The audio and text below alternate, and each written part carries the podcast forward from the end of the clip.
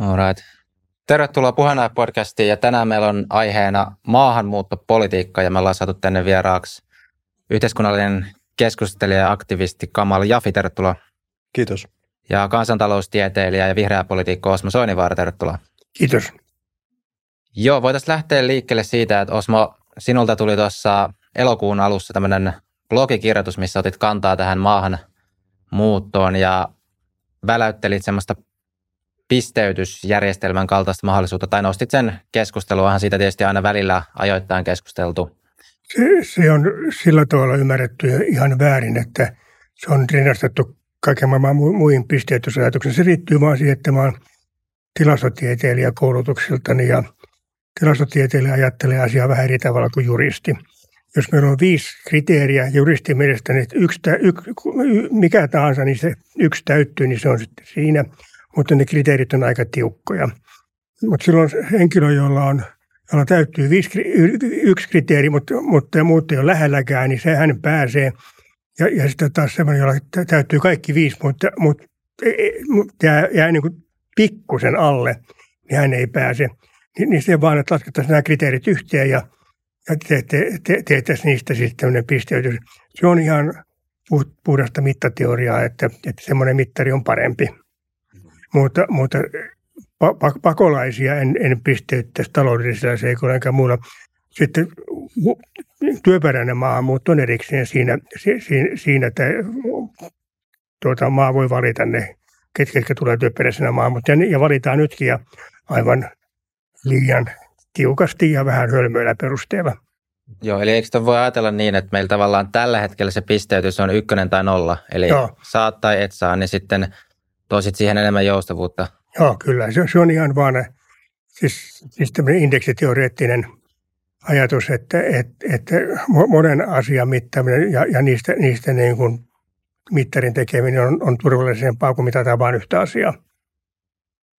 Joo, tuosta työperäisestä maahanmuutosta, niin tämä oikeastaan molemmille kumpi vaan nyt haluaa tarttua tähän, niin kun lähdetään miettimään sitä kysymystä, niin tietenkin ensi olisi varmaan hyvä ajatella, että mikä meillä on se jonkinnäköinen minimitaso tai mitä me, millaista maahanmuuttoa me halutaan ja millaisia kriteereitä on sille, että kun maahanmuuttaja ne täyttää, niin silloin me ollaan Suomessa sillä, että jes, tervetuloa tänne.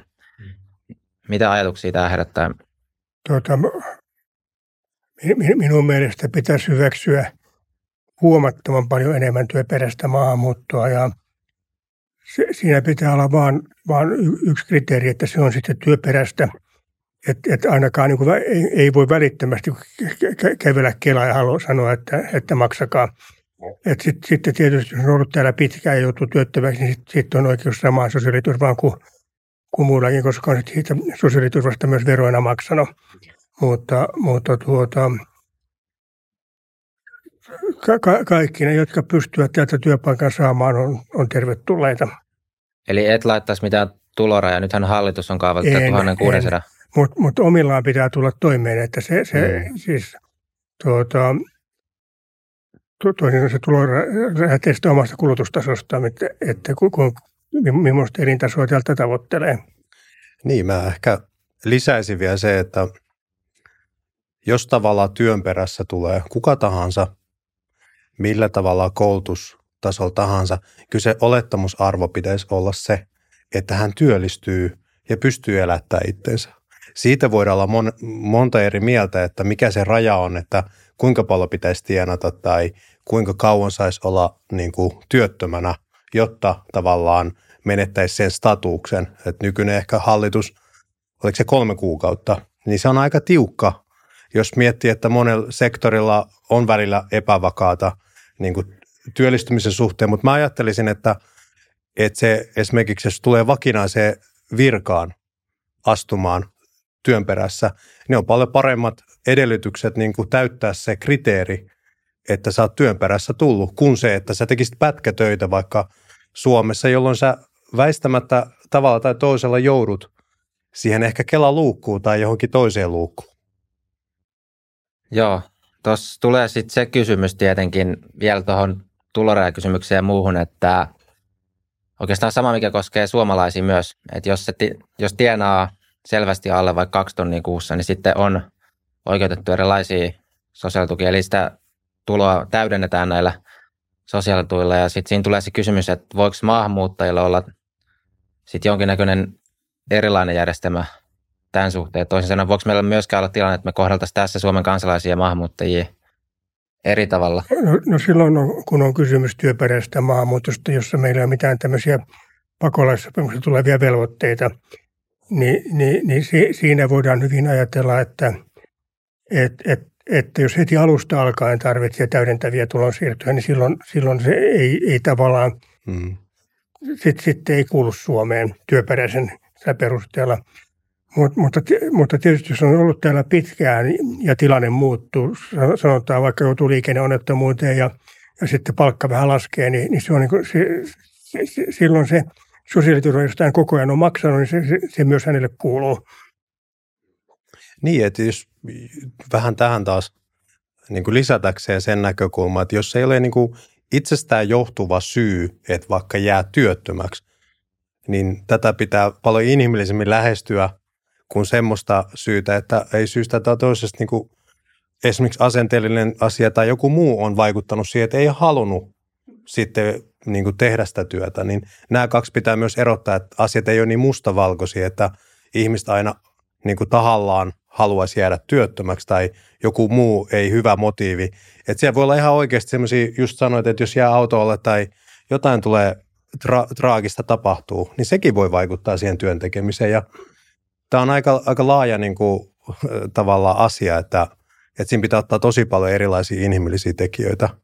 Mutta paljon mahdollisuuksia näissä kysymyksissä on, jos me ajatellaan, että, että miten me voitaisiin uudella tavalla niin kuin järjestellä nämä asiat nyt tai tulevaisuudessa, niin siinä on tosi paljon potentiaalia. Tässä on sellainen hassu piirre, että jos muuttaa Suomen toisesta EU-maasta, vaikkapa Bulgaariasta tai Romaniasta, niin, niin, niin silloin ei ole oikeutettu työttömyysturvaan Suomessa, vaan, vaan että työttömyysturva tulee Bulgaariasta ja, tai Romaniasta. Ja, ja jos, jos tämä on oikein niin kuin EU-maiden kansalaisille, niin miksi se on sitten, sitten oikein niin kuin muiden maiden – kansalaisille. EUn osalta tämä on hiukan epäselvä, koska, koska meillä, on, meillä on tämä asumisperusteinen sosiaaliturva ja, ja EU-direktiivit on kirjoitettu niin kuin keski-eurooppalaisen sosiaaliturvan mukaan, joka on työperusteinen sosiaaliturva ja Esimerkiksi Saksassa se tulee vasta, sen piiriin astuu vasta useamman kuukauden työskentelyn jälkeen. Siis samalla tavalla kuin meillä ansiosidonnaista työttömyysturvaa ei saa heti. Mm, mitä Osmo ajattelet siitä, tai kun sanoit, että ei voi olla niin, että heti kun tulee työperäisenä, niin nostaa sitten jotain sosiaalitukia suoraan. Mutta sitten kuitenkin meillä on näitä työtehtäviä, jos voi olla ansio vaikka 1500-1600 euroa tai osa-aikaiset työt. Niin toisin sanoen, karsisiko tämä silloin, että maahanmuuttajat ei voisi tehdä näitä töitä? Ja silloin ne... no, no kyllä se tavallaan sitä, sitä, sitä tarkoittaisi, että, että jos, jos on tulossa tänne niin kuin työhön, joka, joka ei riitä elättämään, niin silloin on niin kuin väärä henkilö tulemaan tänne. Mutta, tuota, mutta ei me ole, ei me ole miettinyt tätä, mm. tätä kovin pitkälle ja, ja meillähän on erittäin paljon ulkomaalaisia työntekijöitä niin kuin puutarhatöissä kesällä. Ja, ja niissä palkka on niin huono, että ei sillä suomalainen ei elä sillä, mutta, mutta tietysti henkilö, joka on kotoisin matalamman tulotason maista, niin, niin pystyy niillä elämään. On se jännä, että, että meillä nykyinen toimeentulotuki tasoltaan ylittää 50-luvun keskipalkan oikein selvästi. Ja 50-luvulla kuitenkin ihmiset tuli sillä toimeen, ja jos ihmiset muuttaa maasta, jossa oli 50-luvun, suomalaisen 50-luvun tulotaso, niin tietysti ne pärjää täällä – aika vähälläkin. Mut, mutta tuota, se, silloin mä asettaisin sen ihmisen itsensä ratkaistavaksi, että pärjääkö hän tällä, tällä vai eikä pärjää, mutta että se sosiaali, oikeus sosiaaliturvaan tulisi vasta, se, se, se tulee, mutta ei heti. Mutta koska kysymys mulle herää tuosta, että kansantalouden näkökulmasta silloin, onko se parempi, että vaikka joku marjanpoimimistyö, mistä maksetaan vähän, jää kokonaan tekemättä, kuin että sen tekisi maahanmuuttaja sille päälle sillä maahanmuuttajalle maksettaisiin siitä vähän pientä osuutta myös sosiaaliturvaa? No ei, ei, ei se kansantaloudenkaan kannalta ole hyvä, jos sen, jos, jos tämä poiminnan kustannus, siis se sosiaaliturvan mukaan luettuna, maksaa kaksi tonnia kuussa ja hän tuottaa marjoja vain tonnilla kuussa, niin, niin, niin silloin joku subventoi niitä marjoja aika paljon. Ja, ja tuota, mutta, mutta toi on kyllä aika, no hyvä, että kyllähän tänne tulee tämäalaisia marjanpoimijoita, joiden suhteen on ollut suuria ongelmia. Niitä, niitä on käytetty törkeästi hyväksi. Ja, ja tämä hyväksikäyttö on meillä mahdollista sen takia, että se työlupa on sidottu työnantajaan. Jos, jos sä tulet toiselta puolelta maa, maapalloa, ja, tai siis minä tulen toiselta puolelta maapalloa ja sä, sä olet niin kuin moraalisesti huono työnantaja, niin, niin tuota, sähän voit käyttää mua hyväksi kuinka paljon tahansa, koska, koska, koska mä, mulla ei ole mitään muuta vaihtoehtoa. Että jos mä haluan, että mä en, sulla mä en enää tee töitä, niin se nykysäännös on heti ulos maasta. Tämä, tämä, tämä jos mikä orjuuttaa ihmisiä. Hmm. Mä, mä ajattelen jotenkin näin tuohon sun kysymykseen, että, että totta kai kaikki, vaikka sanotaan 1500 eurosta ylöspäin bruttona, että, että tienaa, että totta kai se tulee täydentämään väistämättä jollain sosiaaliturvalla tai jollain sen päälle. Totta kai se on pieni, pieni plussa tavallaan valtion näkökulmasta, mutta pidemmällä tähtäimellä se on aika kestämätöntä, jos tavallaan niin kuin tämmöistä rakennetaan. Mä sanoinkin tuossa aikaisemmin siihen, että, että jos ihminen tulee muualta tänne tekemään duunia työperäisenä maahanmuuttajana, niin jos hän menisi suoraan vaikka vakituiseen työhön, saisi tämmöisen vakituisen viran, tai me määriteltäisiin valtion tasolla, että otetaan sellaista työperäistä vaikka maahanmuuttoa tai e, enimmäkseen sellaista ensisijaisesti, jossa mennään vakituiseen työ, työtota-sopimuksen mukaan, niin jo, me voidaan sille jo taata sen, että tämä henkilö niin kauan kuin jaksaa tehdä töitä, niin hänellä on vakituinen työ, vakituiset tulot ja sitä kautta vähemmän epä, epävarmuustekijöitä. Toinen skenaario voisi olla ihan hyvin se, että, että olisi vähän pidempi sopimus, mikä olisi se minimi tavalla vaatimus, että otettaisiin työperäistä maahanmuut, maahanmuuttajia tänne, että vaikka kaksi-kolme vuotta, jolloin ei tarvitsisi heti olla just tällä epävakaastavassa tilanteessa, että joutuuko sossuluukulle ja mitä jos työt menee alta ja näin, tämmöisiä ihan oikeasti normaalia arkisia asioita, mitä voi kelle tahansa, myös kantaväestö niin kuuluvalle käydä. Nämä on ihan semmoisia mekanismeja, mitä me voitaisiin käyttää ja mitä ehkä ei tänä päivänä ole vielä. Niin kuin mä sanoin, tässä on potentiaalia tosi jo, paljon. Jo, jo, jotain tämmöistä meidän säännöt tällä hetkelläkin jo on, mutta, mutta, mutta sitten siinä on se tarveharkinta, että, että, että vaikka pystyisit tienaamaan täällä hyvää palkkaa, niin jos, jos jossakin Joensuusta löytyy työtä, joka voidaan ehkä kouluttaa siihen samaan tehtävään, niin, niin sitten sit, sit, sit et saa tulla tänne. Ja tämä on A, epäreilua ja, ja, ja kansallisesti aivan tyhmää. Et, mutta, mutta, mutta tähän, että et, kuinka paljon pitää tienata, että saa olla Suomessa, niin tuota, mä tutustuin yhteen venezuelaiseen pakolaiseen, joka oli tullut yrittäjäksi Suomeen. Hänellä oli itse asiassa pyörä, pyöräliike ja menestyi kohtalaisen hyvin, mutta, mutta työvoimatoimiston mielestä ei niin paljon, että niin hyvin, että, että, että vaimakin saisi syödäkseen. Ja, ja vaima laitettiin Venezuelaan takaisin. Ja hän, hän on ihmeessä, että ei heillä ollut pulaa mistään. Ja, ja, ja paljon, paljon paremmin pienintasoisilla tästä huonosta, huonosta tulosta huolimatta oli Suomessa kuin siellä Venezuelassa. No, no nyt, nyt, nyt hän on taas, taas päässyt, päässyt Suomeen ja en tiedä millä tavalla tämä asia maahanmuuttoviranomaisten kanssa selvitettiin. Ehkä, ehkä yritys alkoi menestyä paremmin, mutta, mutta kyllä minusta kuuluu ihmisten itsensä päättää, että, että pärjääkö he tällä tulotasolla vai haluavatko lähteä tältä pois, koska eivät pärjää. Niin, Tietenkin en, en tiedä, oliko tuossa sosiaaliturvaa sitten, nostiko se hän, hänen puolisonsa? Ei, kun se, hänellä olisi ollut oikeus sosiaaliturvaa, mutta siis sen tulojen perusteella, mutta hän ei nostanut sitä. Mutta se ei riittänyt, vaan, vaan, vaan ulos vaan, koska sulla olisi kuitenkin oikeus nostaa. Joo, no tuossa nyt ei kuulosta hirveästi järkeä oleva. Että jos ei ole edes tavallaan kulua julkiselle siitä, niin miksi heitetään pois? Mm.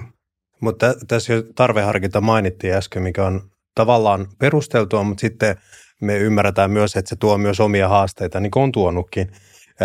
Meillä on siis pelkona ollut niin kuin vuosikausia jo Suomessa siitä, että miten niin kuin työmarkkinoilla niin kuin käytetään just hyväkseen tiettyjä työntekijöitä ja tarveharkinnalla on yritetty sitten jotain, jotain toimia niin kuin ylläpitää, jolla niin kuin varmistettaisiin, näin ei kävisi, mutta me, tarina kertoo kuitenkin lopuksi sen, että, että me ei olla silläkään pystytty oikeastaan näitä niin kuin hyväksikäyttöjä ja muuta hyvin, hyvin niin kuin epäinhimillisiä tota... oloissakin olevia ihmisiä suojelemaan tällä, jolloin herää kysymys, että, että voitaisiko me kuitenkin jotain parempaa – rakentaa kuin tämä, mitä meillä on nykyään olemassa?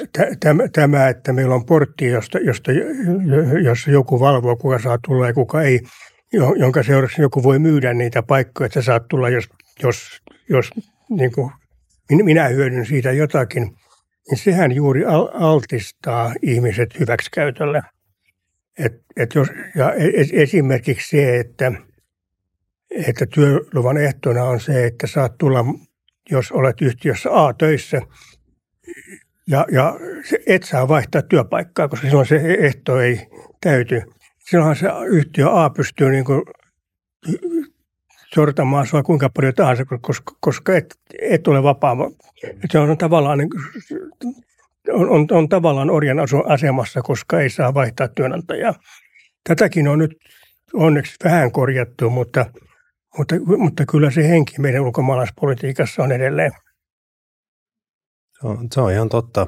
Se on ihan totta. Ja siis mua, mua niin kuin, kun sä oot Osmo paljon kokeneempi, enemmän nähnyt elämää kuin minä, mun on ihan pakko kysyä, että, että mistä, mistä seikoista luulet, että se on johtunut, kun sä oot tätä työelämää, työmarkkinoita seurannut jo jonkun aikaa, niin mi, mikä selittää tämä meidän Suomen tilanne, että me ollaan niin jäykkiä vaikka kokeilemaan ihan uudenlaisia tapoja, kun mä tiedän, että monissa muissa maissa on paljon rohkeampia, niin kuin, on, ihmiset on, niin kuin meidän päättäjät siellä, tai niiden valtioiden päättäjät, ne on paljon niin kuin rohkeampi kokeilee uudenlaisia tapoja. Et meillä on vähän semmoinen asenne ollut pitkään, korjaa jos mä oon ihan väärin tulkinnut, mutta semmoinen asenne, että, että jos me ei pystytä etukäteen todentaa, että tämä on pommivarma niin kuin ratkaisu johonkin, niin me ei kokeilla sit sitä. Niin, niin mitä sä ajattelet tästä niin kuin meidän jäykä, jäykästä asenteesta myös meidän järjestelmästä, mitä ei hirveän helposti lähdetä noin vaan muuttaa? Niin olisi mielenkiintoista kuulla sun näkemyksiä tähän. Mä, mä, en, mä en tiedä, onko tämä totta minkään muun ulkomaalaispolitiikan osalta, koska jos katsoo vaikka ranskalaista yhteiskuntaa, niin kyllä se on niin jäykkä. Hmm. Ja, ja mä, mulla yhdellä tutulla oli, oli tämmöinen loma, loma-asunto Britanniassa ja sieltä, sieltä oli lakkautettu rautatie vuonna 1973. Sitten tuli tullut muuten todella hyvä pyörätie sitä rautatiepohjasta. Mutta asema oli siellä vielä 2007 pystyssä, koska ihan aseman työpaikkoja voida lakkauttaa. Siellä oli junalippun myynti kuitenkin, vaikka ei juna ollutkaan. Ja Tätä ne piti siis 30 vuotta pystyssä. Tällaista sentään Suomessa ei tapahdu, mutta, mutta meillä tämä suhtautuminen tietysti ehkä niin kuin ulkomaalaisiin on ollut tämmöistä niin kuin muukalaiskammoa tavallaan. Siis Suomi on ollut etnisesti erittäin niin kuin yhtenäinen maa, jopa, jopa siis sillä tavalla, että meillä perinnöllisiä tauteja on paljon, koska, koska, koska, koska ei olla liian samanlaisia kaikki. Ja, ja, ja sen takia niin kuin vähän toisen näköisiä ihmisiä ei myöskään uskalleta ottaa töihin, koska suhtaudutaan niin epäluuloisesti. Tämä on nyt murtunut Helsingissä. Ja, ja Helsingissähän siis ravintoloissa ja busseissa ja, ja vaikka missä ja, ja, ja, ja, ja, ja sitten myös Nokian toimistossa – on, on paljon ulkomaalaisia ihmisiä ja, ja, ja helsinkiläiset on siihen tottuneet. Mut, mutta jos, jos menet Joensuuhun, niin ei tottunut siihen ollenkaan. Mm-hmm. Jo, Joensuun katajassa oli muutama tummaihoinen koripalloilija, mutta ne oli siihen aikaan niin kuin ainoat tummaihoiset Suomessa. Tämä muuten on ihan bi- biologinen syy, että, että, että Pohjoismaat ovat pitkään pysyneet etnisesti hyvin erilaisina, koska täällä on niin vähän aurinkoa, että, että yhtään tummaihoisempi ei saa riittävästi D-vitamiinia ja kuolee pois. Tämä on totta, mä voin no, allekirjoittaa tämän. Nyt, nyt, nyt, nyt, nyt, nyt, nyt sitä saa purkista. ei, tämä on ihan totta. Mä itse joudun vetämään ihan tupla annokseen melkein D-vitamiinia. Kyllä, Mutta ennen kuin sitä oli saatavilla, mm. niin, niin jos, jos tänne, tänne tuli niin kuin mies mustasta Afrikasta, niin ei se elänyt täällä kauankaan, vaan, vaan siis kuoli pois. Ja kyllähän se on tutkittukin mun mielestä aika paljon, että, Juh, että kyllä. sillä on vaikutusta kuitenkin. Mun piti sitten sanoa, kun mä kysyin itse asiassa etukäteen tuossa viikonloppuna, että ihan tavallisilta niin somekeskustelijoita ja muuta, että mitä ne haluaisi kysyä.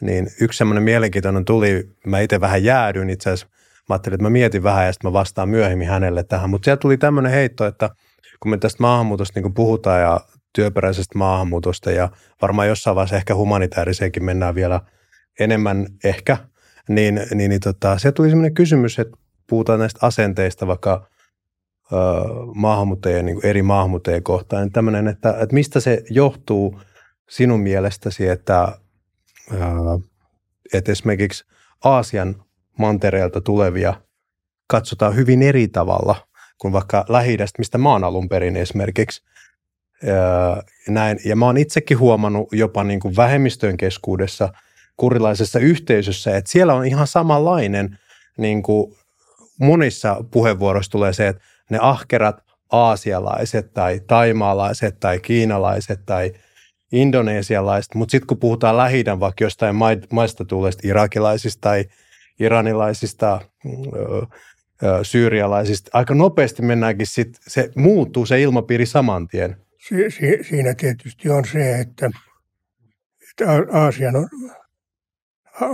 Aasiassa osattiin lukea silloin, kun Suomessa ei osattu vielä, että se oli niin tavallaan, on, kiinainen kulttuuri on niin kuin aivan dramaattisesti pitempi kulttuuri kuin, kuin suomalainen. No, no niin on persialainenkin, siis ei nykyisin Iranin, iranilainen kulttuuri, mutta, mutta että ne on, ne, ne on tottuneempia niin kuin semmoiseen yhteiskuntaan, jossa me ollaan että se, se kulttuurisokki tai kulttuurierot on olennaisesti lievempiä. Ja hän tuota tätä imarteluna, mutta meillä on näissä, nä, näissä Lähi-idän kansoissa yksi poikkeus, ja, ja se on kurdit, jossa ku, ku, kurdiyhteiskunta näyttää jotenkin olevan hirvittävän paljon toimivampi. Ja kun on saanut välillä niin kuin alueellisen itsenäisyyden, ja, ja sitten taas menettäneet, mutta ne, ne kurdivaltiot on menestyneet aivan loistavasti. Ja, ja, ja, tuota, syyrialaiset on, on, niin kuin, nyt on kyllä aika vaarallisilla vesillä, mutta, mutta, mutta ne, jotka on peräisin kaupungeista, niin sopeutuu tänne paremmin kuin ne, jotka on peräisin maaseudulta.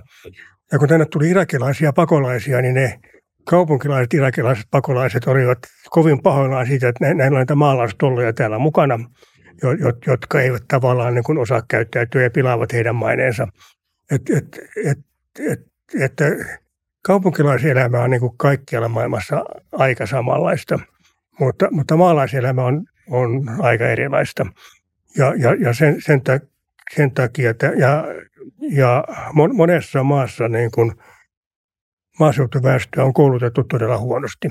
Jo, jo, näin on muuten myös Yhdysvalloissa – ja, ja, ja, ja sen takia ne, ne eivät ole niin kuin, niin ei ole niin, niin helppo astua suomalaiseen yhteiskuntaan.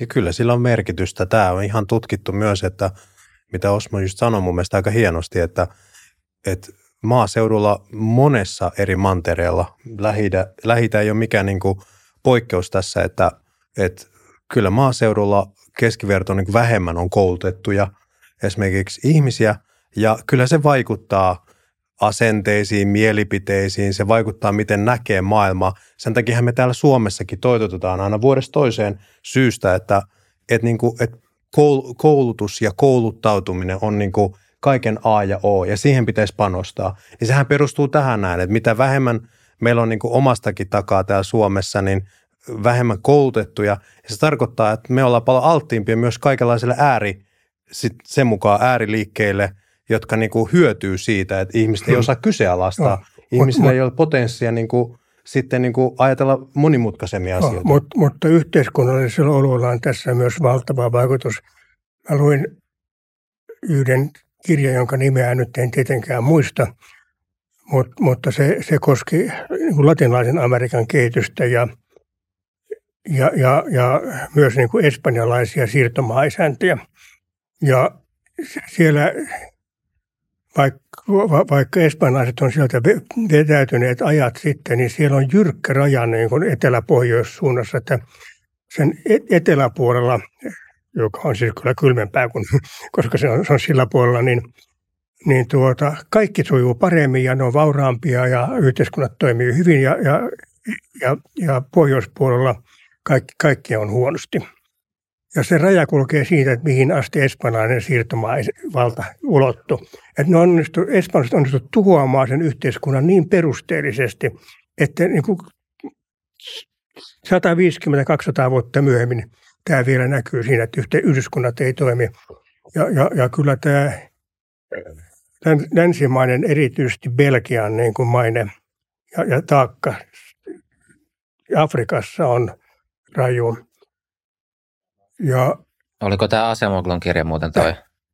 Asemoglun kirja taisi olla toi, mistä mä otin tuon esimerkin. Mä, mä en kuullut, mitä sanoit. Daron Asemoglun se kirja, oliko toi, mistä otit tuon esimerkin? Kuulosti tutulta ainakin. Nyt, nyt mä en muista sitä, sitä, sitä kirjoittajan nimeä, mutta, mutta tuota, sellainenkin havainto on, on, on nähty, että, että, että kun melkein kaikki tuota, köyhät maat on olleet jonkun maan siirtomaita, niin ne maat, jotka ovat olleet Englannin siirtomaita, on toipuneet siitä aivan dramaattisesti paremmin kuin ne, jotka ovat Belgian tai Ranskan siirtomaita. Koska englantilaiset jollakin tavoin yritti kuitenkin kehittää sitä yhteiskuntaa ja belgialaiset ja ranskalaiset yritti varjoistaa sitä. Tämä oli uutta ainakin minulle. No. Okay. No, no stereotypioista vielä, niin mitä Kamal tuossa toit esiin, niin siis toihan ei siis ole... Kyllä englantilaisetkin ryösti, mutta ne sen lisäksi myös kehittivät. Niin just. Niin, toihan ei ole pelkästään suomalainen ilmiö, että mun mielestä näissä Yhdysvaltain huippuyliopistoissa joissain on jopa jouduttu alkaa rajoittaa näiden Aasiasta tulevien opiskelijoiden pääsyä, koska ne on niin tota, Tämä osoittaa amerikkalaisen koulutusjärjestelmän surkeutta – että siinä maassa tehdystä väitöskirjoista enemmistö on muualla kuin Yhdysvalloissa syntyneiden tekemiä. Mm. Ja oliko se nyt maailman kymmenestä isommasta yhdysvaltalaisista yrityksistä kaikista taitaa olla intialainen toimitusjohtaja tällä hetkellä esimerkiksi. siis näistä big tech-yrityksistä. Joo. Googlet muut. Siitä saivat. Et sieltä. Ja, ja olihan Nokiassakin. Joo, kyllä. Totta. totta. Tota, y- yksi semmoinen, niin kuin, mitä mä mietin, mikä mua aina harmittaa uudelleen uudelleen on se, että silt, kun me Suomessa ollaan niin kuin puhuttu tästä, että erikseen vaikka humanitaarisesta maahanmuutosta ja sitten työperäisestä maahanmuutosta, jotka on täysin kaksi eri asiaa, niin viime, viime kaudella niin kuin tuli tämmöinen, olisiko ollut itse asiassa vihreistä, jos mä en väärin muista, niin tuli just tämä, että, että voidaan niin kuin turvapaikka, kielteisen turvapaikkapäätöksen jälkeen niin kuin muuttaa jotenkin niin, että voi olla työperäinen no. niin kuin maahanmuuttaja tavallaan, niin mulla itsellä niin kuin heräsi se ajatus, että, että, että okei, nyt kun tässä ekas raiteessa meni pieleen, niin mennään siihen toiseen, kun ei tarvitse mennä takaisin, mm. niin kuin se alkuperäinen niin kuin tavallaan mekanismi tekisi tämmöiselle ihmiselle, joka saa kielteisen no. päätöksen. Niin mä ymmärrän sen, että parempi tehdä töitä kuin, niin kuin olla tyhjän päällä. Mutta sitten mä aina mietin myös, että mi- miksi meillä niin kuin Suomessa – ja varmaan monissa muissakin Euroopan maissa, varsinkin Pohjoismaissa, on semmoinen asenne, tai ainakin mä olen tulkinnut näin, voin olla väärässä, mutta mä oon tulkinnut näin, että me edelleenkin jotenkin kannetaan vastuuta siitä, että meidän pitäisi oikeasti kyetä joka ikinen tavalla tai toisella pitämään Suomessa. Ja mä en sano, että kaikki suomalaiset ajattelee näin, mutta se on valtavan niin kuin, iso porukka, jotka ajattelee oikeasti näin. Niin mä mietin välillä, kun tästä kolonialismista tuli äsken vähän puhetta, niin että onko se se, että me edelleenkin kannetaan jollain tavalla niin kuin henkisesti sitä vastuuta sitä kolonialismin niin kuin hirveyksistä, mitä niin kuin aikoinaan tapahtui? Vai mi- miten me selitetään tämä? Su- su- su- Suomella ei ole varsinaisia kolonialistisia rikoksia, koska me epäonnistuttiin yrityksessä saada Namibia. Mutta me, ollaan, mut me ollaan Osmo valkoisia joo, joo, joo, kyllä. Tai suurin joo. osa suomalaisista. Tuota, äh, minä aikanaan joskus vajaa kymmenen vuotta sitten esitin näistä Irakin pakolaisista, että poimitaan niistä akateemisen loppututkinnon suorittaneet ja, ja tarjotaan niille, että jos revitään tämä sun turvapaikkahakemus, niin saat työluvan. ja, ja, ja tuota, presidentti Niinistö kutsui mut näin, tuota, kertomaan tämän ajatuksen sinne Kultarannan keskusteluihin, että hänestä tämä oli niin hyvä.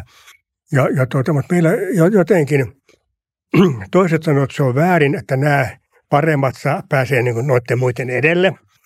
Ja toiset taas sanoo, että silloin ne on käyttänyt väärin tätä humanitaarista väylää. mutta se on ihan tämmöinen viini juttu, että et, et, et, että niistä, niistä maahanmuuttajista, jo, joilla on korkea koulutus ja jotka pääsisivät, jos meillä olisi maahanmuuttajien pisteytysjärjestelmä, niin pääsisivät suoraan. Niin tuota, eihän se, että ne on olleet maahanmuuttajia humanitaarisin perus, humanitaarisessa jonossa, niin eihän sen pitäisi tehdä heistä niin kuin kelvottomampia.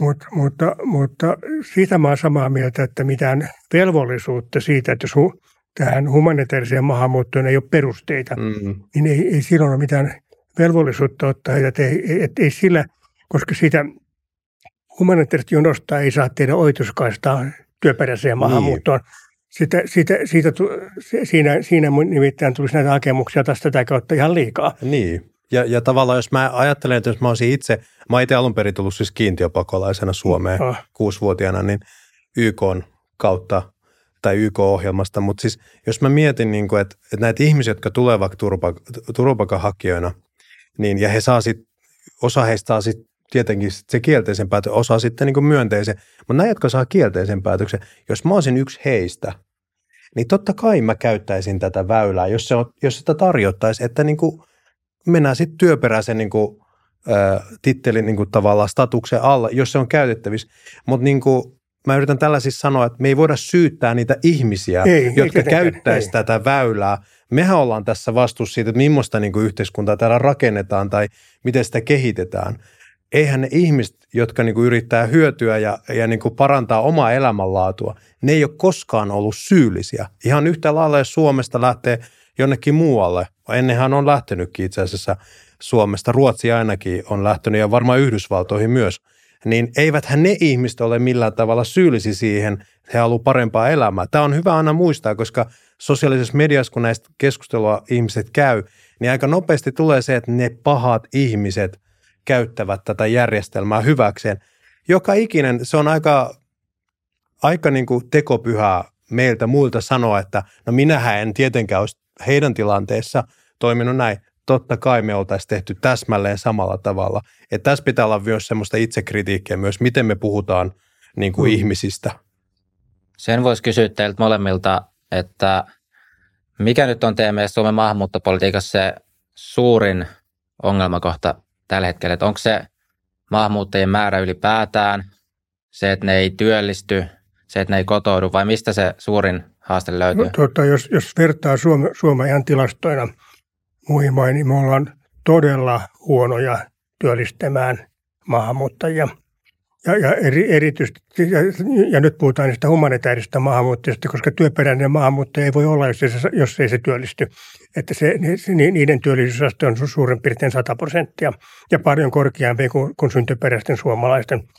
Mutta humanitaarisessa maahanmuutossa meillä oli välillä sellainen tilanne, että – Somaliasta tulleet, niin niiden työllisyysaste oli 15 prosenttia, samalla kun se oli, oli Britanniassa pitkälti yli 50. Ja, ja sitten joku sanoi, että niin, niin, niin, niin, mutta ne pakottaa ne siellä Britanniassa töihin ja, ja ne kohtelee niitä väärin. Mutta kummallista, kun se, se, se on nyt poistunut Brexitin takia, niin, niin tuota, kun se so, somalialainen saa Suomen kansalaisuuden, niin mitä se sillä tekee? Se muuttaa Schengen-viisumin tämän, niin kuin, se muuttaa Britanniaan, kun se, nyt kun se saa muuttaa sinne, sinne niin kuin huonosti kohdalta, koska omasta mielestä se, että hän pääsee siellä töihin, on niin kuin parempaa kohtelua kuin se, se kohtelu Suomessa, että hän ei pääse töihin. Nyt se on parantunut. Nyt meillä jo yli 35 prosenttia somaleista on töissä, mutta Britanniassa melkein 70. Et, et kyllä, kyllä tässä, ja, ja puhumattakaan siis Hollannista, jos, jossa maahanmuuttajien työllisyysaste on siis korkeampi kuin ei, Espanjassa, korkeampi kuin espanjalaisten työllisyysaste. Se saattaa myös johtua siihen, että ne tuntevat vain ne maahanmuuttajat, jotka on töissä ja muut on siellä epävirallisesti, mutta, mutta, mutta kuitenkin niin ollaan me todella huonoja siinä. Se, osittain se johtuu jo, johtuu meidän asenteesta, jossa puhuttiin jo, että on muukalaiskammoa. Ja, ja pelätään su, su, suurin piirtein, että, että niin, niin kuin ulkomaisten mausteiden hajua ja kaikkea muuta, muuta haittaa, mitä maahanmuuttajista tulee, mutta, mutta, tuota, mutta, mutta osittain se johtuu siitä, että meidän sosiaaliturvajärjestelmä se on, se on huono myös suomalaisia pitkäaikaistyöttömiä kohden niin tavallaan kärpästä paperin tavoin niin kuin saa ne juuttumaan siihen sosiaaliturvaan ja pysymään kaukana työn, työnteosta. Mutta maahanmuuttajien osalta tämä vaikutus on vielä suurempi, koska maahanmuuttajien maahanmuuttajat on paljon työkykyisempiä kuin suomalaiset pitkäaikaistyöttömät.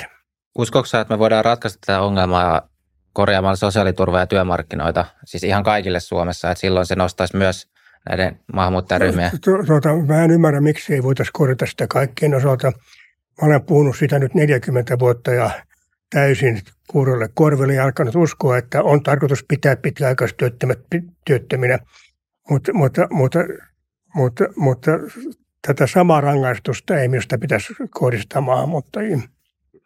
Ja, ja, ja sen, sen takia mä sanoin, että maahanmuuttajien sosiaaliturva pitäisi olla rakenteeltaan erilainen ja kaikki perussuomalaiset innostuivat, että nyt, nyt me ollaan heidän linjoilla, että hekin, hekin haluavat maahanmuuttajien huonompaa sosiaaliturvaa.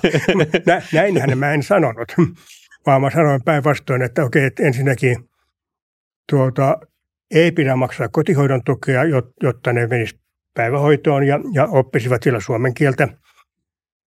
Ja sitten vastaavasti, koska sitä maahan on tultu niin kuin reppuselässä eikä mitään muuta omaisuutta, niin, niin voisi ajatella, että jos ihminen pääsee töihin, niin se saisi työttömyysturvaa ja palkkaa vähän aikaa päällekkäin, jolloin sen, se työn vastaanottaminen olisi erittäin kannattavaa. Se, se, se olisi, että niin kuin, jos, jos tämä kotihoidon tuen kieltäminen olisi, olisi niin kuin heikennys suhteessa suomalaisiin, niin tämä olisi taas niin kuin parannus suhteessa suomalaisiin, että se olisi ehkä vähän niin kuin tasapainossa. Eli silloin ehkä maahanmuuttajien kannattaisi ottaa sellaisia töitä myös vastaan herkemmin, mitä jotkut suomalaiset saattaa kieltäytyy, koska ne saa sitten työttömyysturvaa, niin lähtee se työttömyys. No nä, nä, nä, nä, näinkin siinä varmaan käy, mutta, mutta, mutta että, että tavallaan kun se maahanmuuttajan työ, työpaikan saanti on isomman ponnistuksen takana, niin siihen pitää houkutella enemmän. Hmm. Mä jotenkin ehkä siihen vielä aluksi tartuin, ennen kuin mä vastaan tuohon kysymykseen suoraan, että mikä mun mielestä on suurin tavallaan tämmöinen, niin kuin, oliko se epäkohta vai mm. jotenkin näin, niin mä oon ihan samaa mieltä tästä niin kuin Osmon kanssa, että totta kai me voidaan näihin niin kuin, niin kuin vaikuttaa ja muuttaa näitä asioita. Ihan yhtä lailla aikoinahan moni ajatteli, että peruskoulu tai kahdeksan tunnin työpäivät on ihan mahdottomia asioita. Lapsilliset oli ihan mahdottomia asiat. Mä en edes ollut syntynyt silloin, kun näistä vielä riideltiin silloin. Sä ehkä vielä muistat hyvin näitä no, keskusteluja. Niin, tuota, niin, niin, tota, aika, aika huonosti. Mä oon syntynyt syntynyt 51, lapsilliset 48. Anteeksi Osmo. Mutta siis, et kuitenkin paljon lähempänä ehkä sun nuoruutta tämä no. keskustelu on ollut kuin mun, niin, niin nämä on kaikki ollut aikoina historiassa niin, niin tota, mahdottomia asioita. Niitä on pidetty mahdottomia asioita. Some itsenäisyys on ollut mahdoton asia – monien mielestä aikoina. Ja moni muu, lista on ihan loputon.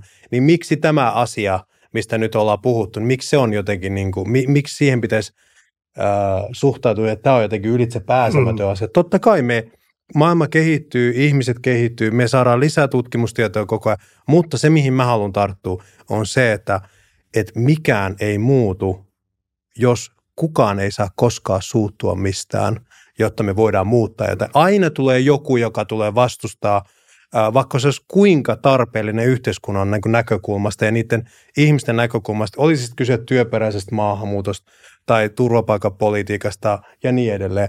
Että totta kai meidän pitää rohkeammin niin kokeilla erilaisia tapoja tehdä paremmin, paremmin huomioida, paremmin niin palvella ihmisiä. Mä oon tästä ihan täsmälleen. Tämä on ehkä optimistien puhetta, voi olla, mutta se ei niin haittaa. Tämä maailma ei pyörisi, jos kaikki olisi pessimistejä. Se, mikä mun mielestä niin on ehkä kuitenkin isoimpia, isoimpia niin kuin ongelmia tai niin kuin epäkohtia ja haasteita on se, että kun mä itse olen tullut 95 Suomeen, niin mä muistan elävästi vielä, kun meillä oli ihan oma ohjaaja viranomaistaholta, jotka niin ohjas meitä käytännössä kädestä pitään, missä on kauppa, missä on tätä ja missä on tota, puhuttiin Suomen lainsäädännöstä meillä heti, heti ensimmäisestä päivistä alkaen, mitä tasa-arvo täällä tarkoittaa ja näin. Tämä kaikki oli mahdollista, koska meitä ei tullut ihan valtavan paljon siihen aikaan vielä. Et jonkun verran oli, niin kuin puhuttiin muutamista kymmenistä perheistä niin kuin per kuukausi tai jotenkin näin. Meitä ei ollut paljon, kaikki tunsi vähän toisensa joku, ei ollut semmoista isoa massaa, rykelmää, joka tulee kerrallaan tai näin, niin oli myös resursseja auttaa meikäläisiä silloin. Ja lopputulos on se, että suurin osa näistä on integroitunut äärimmäisen hyvin Suomeen. Mistä se johtui? No se johtui tästä, mitä mä vähän tavallaan jo sivutinkin, että otetaan sen verran, niin kuin, olisi sitten kiintiöpakolaisia tai, tai mu, niin kuin, muulla tavalla vaikka humanitaarisesta maahanmuutosta kun puhutaan, niin sen verran, mitä me, meidän resurssit oikeasti pystyy kiitettävästi hoitamaan. Koska jos me otetaan vaikka 100 000 ihmistä nyt niin kuin Suomeen ö, kiintiöpakolaisina, ja kiintiöpakolaisohjelmahan, siinä ei ole mitään vikaa. Mun mielestä sitä kautta pitäisi tulla paljon enemmän, mitä nyt itse asiassa hallitus on, meidän nykyinen hallitus on itse asiassa laskemassa, tietääkseni alle, oliko se alle tuhanteen? 500. 500, niin, niin tota, se on mun mielestä hälyttävää, että tämä, tällä tavalla luullaan ratkaisua. Mun mielestä kysymys pitäisi asetella enemmänkin niin, että mikä meidän kantokyky on Suomessa kiitettävää kotouttamisen tarjoamiseen. Sen lisäksi totta kai, että ihmisillä pitää itsellä olla asenne kohillaan myös, että haluaa olla osana tätä yhteiskuntaa, niin eihän meidän järjestelmää tätä tarkasteltu tästä näkökulmasta koskaan, vaan enemmänkin, että kuinka paljon ollaan valmiita ottamaan, ihan kun meidän järjestelmä kestäisi loputtomasti, vaan kunhan me vaan päätetään, että otetaan loputtomasti vaan ihmisiä tänne. Toi on se, mitä, mihin mä, niin kuin, minkä mä pidän niin kuin isona sokea pisteenä niin kuin meidän suomalaisessa ajattelussa, että, että otetaan enemmän kuin mitä todennäköisesti meidän järjestelmässä pystyy kiitettävästi tarjoamaan sitä palvelua, mitä he tarvitsevat heti ensimmäisestä päivästä lähtien. Ja se tai mikä on mun mielestä niin kuin heittele jättöä, että me otetaan valtavan määrä, mutta sitten me sanotaan, että tuossa on katto, tuossa on Kela ja tuossa on kielikurssi, tota, nähdään muutaman vuoden päästä. Toi on mun mielestä heittele Mik, mi, miksi sä muuten nostasit kiintiöpakolaismäärää? Mä nostaisin sen takia, koska se seula on jo käyty läpi, että ovatko he oikeutettuja turvaan, turvapaikkaa vai ei. Tämä meidän, tämä, tämä mistä tullaan maiden yli, monien maiden yli aina tänne Suomeen, laittomia niin kuin reittejä pitkiä ja muuta, se on ensinnäkin inhimillisesti niin kuin, kestämätöntä. Se, on, se palvelee sal, näitä salakuljettajia, jotka niin kuin rikkoo tosi törkeällä tavalla ihmisoikeuksia. Nämä ihmiset menettää koko omaisuutensa päästäkseen tänne, ja mitään takeita ei tietenkään ole sit siitä, että tuleeko myönteistä päätöstä. Se on paljon kankempi, vaarallisempi, myös niin kuin epäinhimillisempi. Sä, sä sanoit juuri sitä, mitä mä yritin siinä blogissani kirjoittaa. Että, et, ja mun käsitykseni on se, että, että, että vaikka sä sanoit, että ei voi määrättömästi ottaa, niin tämä maailman pakolaisongelma tulee kärjistymään niin pahaksi, että, että ne määrät, mitä joudutaan ottamaan, on dramaattisen isoja. Ja se johtuu Afrikan väestöräjähdystä, josta ei kuulemma ole poliittisesti sopivaa puhua. Mm. Silloin kun minä synnyin Afrikassa oli 250 miljoonaa ihmistä. Nyt niitä on 1,3 miljardia tai jotain semmoista. Ja vuosisadan loppuun mennessä, johon nyt ei kuitenkaan ole kovin pitkä aika, niin, niin neljä miljardia. Se on ihan ja, ja jos, jos, jos tästä väestönkasvusta vaikka niin kuin puolet purkautuisi Eurooppaan, niin se on siis 100 miljoonaa vuodessa. Se on ihan valtava määrä. Ja, ja tuota, mutta eihän ja, niitä ole pakko ottaa. Sehän on poliittinen valinta. Mutta ne, ne tulee ovista ja ikkunoista ja, ja, ja, tuota, ja, ja silloin pitäisi miettiä se tapa, miten, mitenkä sitä painetta elitetään. Ja mä olen samaa mieltä, että tämä on viheliäinen tapa tämä, että, että, että jos onnittu tuomaan, tuomaan iso varpaas niin rajan sisäpuolelle, niin sitten sit on kaikki fine ja sitten saat niin, niin kuin todella hyvä oikeusturva. Mutta rajalle ampumista lukuun ottamatta kaikki keinot on sallittua estää sitä. Ja nyt niin kuin maksetaan eri maille, että ne Kyllä. Eivät päästä. Niin mitä, vaikka joku kertoo, että mikä logiikka tässä on? Niin siis toi, että maksetaan vaikka Turkille, kuka se toinen no. maa nyt olikaan? Jo, jo, joku, joku Afrikan maa, ei, ei Anyway, niin, niin, niin tota, mehän ollaan tavallaan tehty sopimus, että saatte meitä kiristää tulevaisuudessakin tällä asialla. Ja Turkkihan häikelemättömästi esimerkiksi Joo. käyttää Euroopan niin kuin, Kyllä, maita jo. hyväkseen heidän ahdinkoon tässä, kun he tietää, jo, että jos Turkki Turkki ei saakaan nyt niitä miljardeja euroja, mitä nyt, vai paljon se nyt oli, ne oli ihan valtavia summia kuitenkin, niin, niin he päästää, ne pistää raja auki ja sanoo, että tonne suuntaan olkaa hyvä kaverit. Vähän mitä Venäjä, tai oliko se Valko-Venäjä teki myös, no. vähän samantyyppisesti, niin me ollaan polvillaan sen jälkeen, no. koska me ei pystytä semmoisiin määriin no. mitenkään vastaanottaa niin, että me ei olla helisemässä tämä, ja meidän järjestelmä niin kuin, tämä, ö, rapeudu. Tämä YK pakolaissopimus on tehty sellaisia ihmisiä varten, joita henkilökohtaisesti vainotaan. Kyllä. Että jos Navalny onnistuisi pakenemaan vankilasta ja ilmestyisi Suomen rajalla, niin hän on sellainen se, se, sen pakolaissopimuksen mukainen pakolainen. Mut, mut, mutta se, siinä sopimuksessa ei puuttu mitään sotaa pakenevista ihmisistä, vaikka sota oli aika tuoreessa muistissa, että se, sehän tehtiin 40-luvun lopulla – se sopimus. Ja, ja, ja nyt, nyt me joudutaan soveltamaan sitä, niin, ja, ja, ja silloin, silloin sen aikaiset pakolaiset ei mitenkään tullut köyhystämään sitä rikkaisia, vaan ne tuli niin kuin ne oli Euroopan sisäisiä pakolaisia. Ja nyt, nyt meillä on edessä ihan toisenlainen pakolaisongelma, jossa ihmiset tuota, de facto pakenee köyhyyttä. Ja sitä, sitä, että niitä on jossakin maassa enemmän kuin se maa pystyy kantamaan – ja, ja kyllä sitä se vaadittava painokin saadaan aikaan sillä, että aina jos väkeä on liikaa, niin se on se vähemmistö, joka on liikaa ja sitä, sitä pitää jotenkin niin kuin sortaa.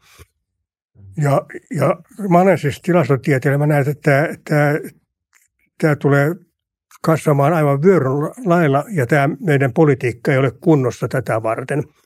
Ja, ja minusta nämä sotaa pakenevat, ne pitäisi valita kiintiöpakolaisina – jolloin, jolloin kaikki, kaikki olisi samassa asemassa ja, ja, ja julmasti palauttaa niin kuin ne, jotka yrit, yrittää käyttää tätä niin kuin spontaanipakolaisreittiä ihan vaan sen takia, että tästä tulisi tietoa, että se reitti ei toimi. Koska nyt 20 000 ihmistä on viimeisen kymmenen vuoden aikana hukkunut Välimereen eihän, eihän tästä, tämä, ja, tämä valikointitapa, yhtä hyvin voitaisiin tehdä semmoinen, että annetaan sulle pistooli ja sä saat tulla tänne, jos pelaat venäläistä rulettia. Että, Jep. Että se on, se on, se, tätä, tätä tämä meidän. Se on totta. Ja, ja sitten pitää yllä rikollisuutta. Ja, ja esimerkiksi kun Afganistanista lähetetään niin kuin lapsia, tuota, jotta ne voi sitten myöhemmin kutsua vanhempansa tänne, niin, niin ne on kyllä raskattu moneen kertaan ennen kuin ne on Eurooppaan päässyt. Tämä järjestelmä on vihon viimeinen.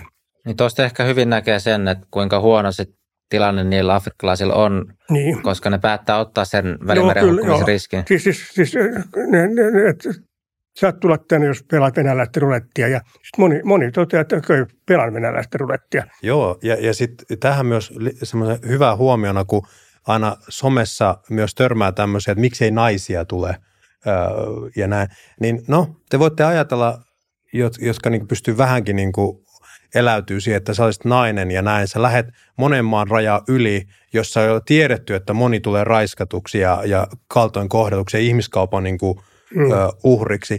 Niin olisitko valmis pistää siskosi ja äitisi ja muut kumppanit altistaa tämmöiselle niin kuin, tämmöiselle niin kuin vaaralle. Väitän, että moni meistäkin, jotka niin kuin kritisoi sitä, sitä että, että, että ei tule naisia tänne, niin mekin vetäydyttäisiin vähän taaksepäin tässä asiassa siinä tapauksessa. Mutta kun tämä ongelma ei kosketa meitä, meidän on hirveän helppo ajatella niin kuin, vähän niin kuin suomalaisesta näkökulmasta, että et, et ei ole mitään tavalla vähän niin kuin vaaroja, että on vaan niin kuin joku asenne tai joku, että vaan miehet nyt tulee tänne ja nyt se on ongelma, kun vaan miehet nyt tässä näin. Niin tämä on ihan hyvä semmoinen niin kuin muistaa myös, että mitä tämä reitti tarkoittaa käytännössä, mistä mm. Osmokin mun mielestä ansiokkaasti tuossa niin kertoi. Ja tämä on semmoinen asia, että, että jos me ei tälle löydetä mitään parempia ratkaisuja tai päivitetä niitä meidän äh, sopimuspykäliä, jotka on niin kuin toisen maailmansodan ajoilta suurin piirtein, niin me ollaan oikeasti liemmässä. Siellä on tulossa valtava niin kuin iso porukka, niin kuin Osmo sanoi tuossa, ja me ei pystytä semmoisia määriä – rajoilla niin pysäyttää. Muutama kymmentä ehkä pystytä. Mitäs ne muut? Ne tulee yli sieltä tavalla tai toisella. Tämän pitäisi nyt viimeistään pistää joka ikisen päättäjän niin kuin hälytyskellot soimaan, että tämä on kestämätöntä tämä meidän nykyinen järjestelmä. Se ei ole tarkoitettu alun perinkään, niin kuin Osmo sanoi, tätä meidän nykyisestä maailmanjärjestystä niin kuin, äh, varten, että, että pakolaisuus ja kaikki, kaikki mikä siihen liittyy, niin, niin se on muuttanut muotoa. Se on täysin erilainen se haaste, mitä se on ollut aikoinaan. Sitä on tarkoitettu tässä meidän sopimuksessa, mistä niin kuin puhuttiin toisen maailmansodan ajalta, ne on siinä maailman aikaa tarkoitettuja niin kuin haasteita varten. Ei tätä päivää. Tämä viimeistään nyt oikeasti pitäisi herättää ihmisiä, niin kuin, että nyt on uuden ajatteluaika. Mut, mut, mut, mutta kyllä se myös tarkoittaa, että tämä, tämä pakolaisongelma tai, tai ne yhteiskunnallisten ongelma, joka synnyttää tämän pakolaisuuden, on, on aivan valtava ja siihen rikkailla mailla on velvollisuus jollakin tavoin vaikuttaa – Mä olen puoliksi samaa mieltä perussuomalaisten kanssa, että voisi olla parempi ratkaista näitä ongelmia niin sitten lähtömaassa. Mutta valitettavasti perussuomalaiset siinä vaiheessa, kun pitäisi sitten antaa rahaa sen lähtömaihin, sanoa, että ei kyllä me alennetaan kehitysapua, että ei, ei, ei tehdä kumpaakaan. Mutta, mutta että, että, että ei se niin kuin miljardin afrikkalaisen siirtäminen Eurooppaan ei ole se ratkaisu, vaan kyllä se on, se ratkaisu on se, että, että Afrikasta tehdään elinkelpoisempi. Hmm ja naisten asemaa parannetaan siellä niin paljon, että syntyvyys laskee. Mm. Ja, ja, ja, tuota, ja jollakin tavoin se Afrikan tilanne pitää saada stabiloiduksi. Joo, koska mitä Euroopassa on joku 400 miljoonaa ihmistä, niin jos Afrikasta tulisi satoja miljoonia, niin sehän kaikki ymmärtää, mitä se tarkoittaa se eurooppalaisille siis, kulttuurille, siis, instituutioille, kaikille. Näiden väestölaskelmien perusteella tulee vähintään miljardi. Niin, no sit, siinä voi miettiä, että kuinka hyvin vaikka niin. eurooppalaiset hyvinvointivaltiot säilyy nykyisen ei, ei sen jälkeen. Ei niistä jää mitään jäljellä sen takia, että se, se skenaario on mahdoton ja sitten pitää kehittää toinen strategia. Mutta, mutta että pakolaisia on pakko ottaa vastaan, sitä paitsi niitä kannattaa ottaa vastaan, koska Eurooppa tekee tämmöistä niin kuin väestöllistä itsemurhaa sillä, että et, ettei synnytä lapsia. Niin, niin, niin, niin väkeä kannattaa ottaa sieltä, mutta ei miljardia – se on, se on niin kuin hiukan liian paljon ja sen takia täytyy, täytyy niin kuin miettiä muita keinoja. Niin ja, ja siis näin maalikkona niin kuin mä ajattelen, että, että kun voin tästä kehitysavusta puhuttiin, mitä perussuomalaiset esimerkiksi vastustaa henkeä ja veren, niin, niin tota, kyllä me, jokainen meistä ymmärtää, että jos siellä on jotakin eri kehitysavun kohteita, jotka on todettu jo monta kertaa toimimattomiksi, niin. niin ei kukaan sano, että niitä pitää nyt jatkaa missään nimessä, tai itseään kunnioittava ihminen ja järkevä ihminen ei, ei tietenkään niitä, mutta siitä ei nyt ei ole kyse, vaan se, että jos oikeasti on näin, että, että autetaan siellä, niin sitten pitää olla suunnitelma sillä, että no miten me niinku oma, oma osuutemme niinku hoidetaan sit sen, sen asian suhteen. Sitten täytyy ottaa huomioon myös se, että näissä vanhoissa siirtomaissa niin on hyvin auktoritäärisiä, erittäin hirmuhallintoja edelleenkin olemassa, ja ne ei oikeastaan eroa juurikaan niistä niistä vanhoista Ranska ja Britannian niin kuin tavoista, mitä ehkä ennen vanhaa ollut. Ja siellä on yleensä yksi puolue tai yksi henkilö, joka niin kuin määrittelee aika paljon, että miten asioita, miten rahoja käytetään ja miten resurssit ja, ja elin, elin, elinvarat, mitä siellä niin kuin on, miten niitä niin kuin hyödynnetään. Niin nyt kun kehitysavusta vaikka puhutaan, että miten sitä parhailla mahdollisella tavalla niin kuin toteutettaisiin, että apu menisi oikeasti niin kuin oikealla tavalla perille, ja paremmin kuin mitä vaikka nykyään, mitä siis on kritisoitu paljon, niin, niin mun mielestä se voisi olla vaikka velvoittavampaa. Että et me voidaan vaikka pumpata kaksi kertaa enemmän rahaa sinne. Se ei periaatteessa ole Euroopalle mikään ongelma, mutta et kuitenkin lähtökohta olisi sitten se, ja, ja niin kuin tavallaan päämäärä, että me kasvatetaan sinne joku semmoinen siemen, mikä on pysyvä apu. Eikä niin, että me luodaan luodaan mekanismeja, jotka on riippuvaisia siitä tulevaisuudessakin siitä kehitysavusta. Kehitysavun mun mielestä paras mahdollinen skenaario on se, että se onnistuu luomaan sinne jonkun tämmöisen niin kuin asian, mikä tuleekin pysyväksi. Eli toisin sanoen, kun on sanottu, että, että älä niin kuin anna, älä anna niin kuin kalasta, miten se menikään, että älä anna kalastajalle niin kuin kalaa, vaan opeta no. häntä kalastamaan. Niin, ja, se, niin, niin anna, anna sille onki. Juuri näin, jotenkin näin se meni. Niin, niin tämä mentaliteetti pitäisi olla enemmän myös tässä kehitysavuasiassa. Meillä on paljon tässäkin niin kuin tehtävää ja paljon paremmin pystyttäisiin tekemään asioita. Siinä on se markkinatalouspuoli kanssa siis, että jos miettii vaikka EU-maatalouspolitiikkaa, niin mehän aika paljon, tai siis me tuetaan omaa maataloutta, joka on kustannustehottomampaa kuin olisi tuoda Siis, siis, siis kansainvälisesti pidetään vitsinä sitä, että Suomessa viljellään sokeria, koska, koska, koska siis so, so, sokerin tuotanto kuuluisi niin kuin päivän tasajalle. Ja, ja, tuota, ja, ja kyllä, kyllähän se, että me käytetään suuria summia suomalaisen sokerin tuotannon tukemiseen, on suoraan niin Mosambikilta varastamista. Jep. Ja siis nimenomaan kun sit se toinen vaihtoehto, jos on se, että me viljellään täällä sokeria ja sitten me annetaan rahaa Mosambikiin. Niin. Niin olisiko se parempi viljellä se sokeri siellä ja maksaa Niin, niin, niin. sokerista markkinoille? tämä tulee kaksinkertaisesti kalliiksi valtion talouden. Ensin pitää tukea sitä sokerin tuotantoa täällä ja sitten antaa rahaa Mosambikiin. Niin, ja, ja siis mä mietin monia asioita, jotka on meille niin itsestään selviä täällä Suomessa, kuten puhdas vesi ja, ja niin kuin, että meillä on niin kuin tietyt standardit vaikka ö, hygienia-asioiden suhteen ja muuta. Nämä ei ole mitään tähtitieteellisiä asioita, mistä me nyt puhutaan. Et, et siinä ei tarvi ehkä olla niin korkeasti koulutettu kuin Osmo, että ymmärtäisi tämmöisiä asioita, mutta tavallaan niin kuin, nämä olisi vietävissä tämmöistä osaamista sinne, mikä voisi jäädä pysyväksi rakenteeksi sinne, mutta ehkä Osmo osaa tähän vastata, mitä mä on, mihin mä en ole löytänyt vielä kunnollista järkevää vastausta, on se, että minkä takia länsimaat eivät halua sinne pysyviä rakenteita luoda, jossa he tulis, heillä olisi omaa varaisuutta, omaa, ne, he pystyisivät itse oikeasti niin kuin pitämään itsensä ylhäällä ja he niin kuin vaurastumaan myös ajan saatossa niin kuin edes puolittain siihen, mitä Euroopan, vaikka Pohjoismaat ovat Joo, kyenneet. Mä, mä, mä olen tässä, nyt, nyt mä menen taas alueelle, mitä mä tunnen huonosti, mutta, mutta, mutta, mutta, mutta kyllä nämä niin kuin, tuota, siirtomaavallan ajalta jääneet hallintorakenteet, kun se, sen siirtomaa hallitsijan tilalle tuli kotimainen hallitsija, mutta sä ajattelet, että se on sama tehtävä kuin edelliselläkin, että vaan varastaa niin kuin alaisiltaan. Ja että, että se, se on suuri haitta. Ja, ja tässä suhteessa Afrikan maathan on, toiset on huonossa kunnossa, toiset vielä huonommassa kunnossa, mutta jotkut on jopa ihan hyvässä kunnossa. Ja, ja, ja ni, niillä on myös hyviä kulttuureita siellä ja ne, ne toivottavasti menestyvät.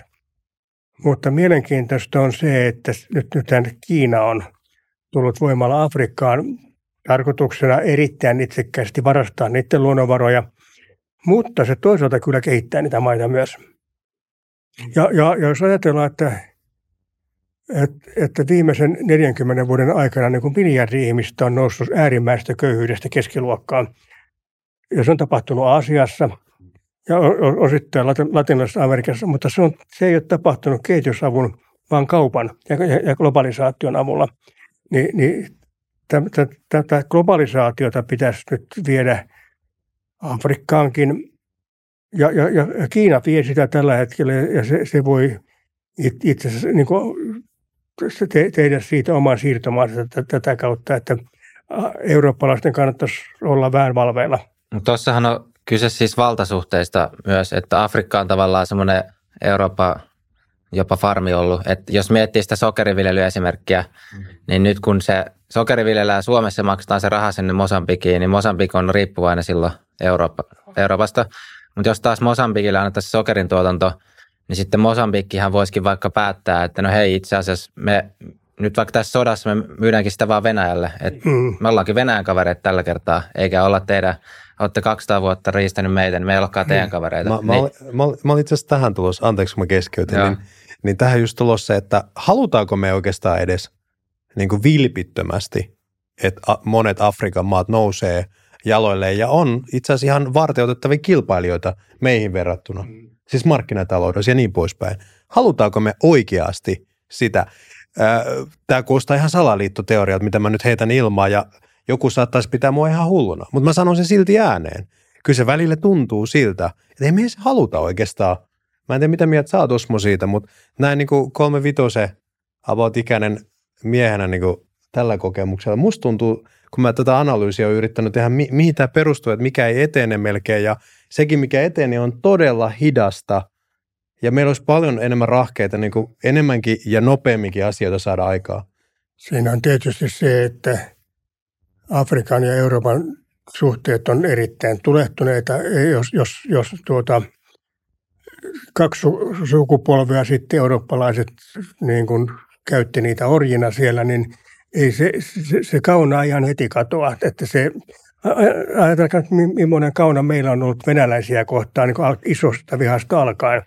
Et, ja, ja, tuota, ja afrikkalaisilla on paljon, paljon suurempi syy kaunaisuuteen. Aivan. Niin. Niin kyllä, mä, kyllä mä niin kuin, tämä niin kuin, Niin on tuo Y- globaali niin. valtapolitiikka myös. Et sit just, jos me annetaan omistusoikeutta tavallaan suoraan Afrikalle, niin silloin ne pystyy myös itse päättämään enemmän. Ne ei ole enää niin riippuvaisia pelkästään Euroopasta, koska on muitakin ostajia, just Kiinat ja Venäjät. Ja, Niin, ja siis mitä se tarkoittaisi, jos Afrikan mantereella monet maat alkaisi nousee eurooppalaisten ta, niin kuin tasoille niin kuin siinä, että kilpailukyvyssään ja, ja siitä, että mitä, ne, mitä tuotteita myyvät vaikka ja mihin hintaan, niin mehän jouduttaisiin aika nopeasti sellaiseen tilanteeseen. Mä nyt täällä argumentoin, miksi mä pidän ehkä tätä jollain tavalla niin kuin hälyttävänä, että, että me ei oikeastaan edes ehkä haluta, että ne nousee meidän tasolla.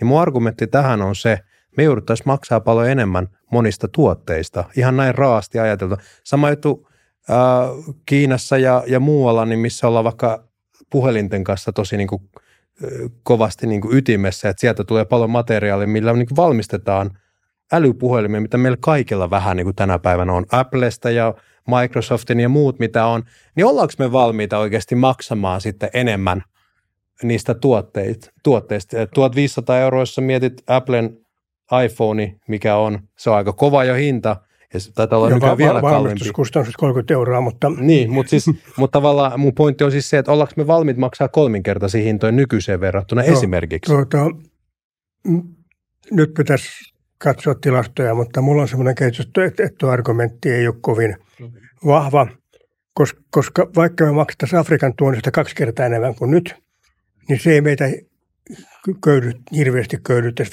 koska, koska se, se tuonti on niin vähäistä. Sitä mä en sanonut, että se köyhyttää meitä, vaan että ollaanko me nyt näin ehkä rumasti Joo. sanottuna, ollaanko me niin kermaperseitä, Mm. että me ei olla valmiita maksamaan. Se, si, siinä, siinä on tietysti se, että, et, et, et, että jos kuluttaja maksaisi teepaidasta 50 senttiä enemmän kuin, kuin, kuin, kuin nyt, niin se ei tuntu sille missään. Ja, ja se bangladesilainen teepaidan tekijä saisi kolme kertaa enemmän palkkaa. Mutta se yritys, jo, jo, jo- joka sitä teettää, jos siltä sen katteesta viedään se 50 senttiä, se yritys menee nurin, ko- koska kilpailu on niin kovaa ja, ja niin edelleen.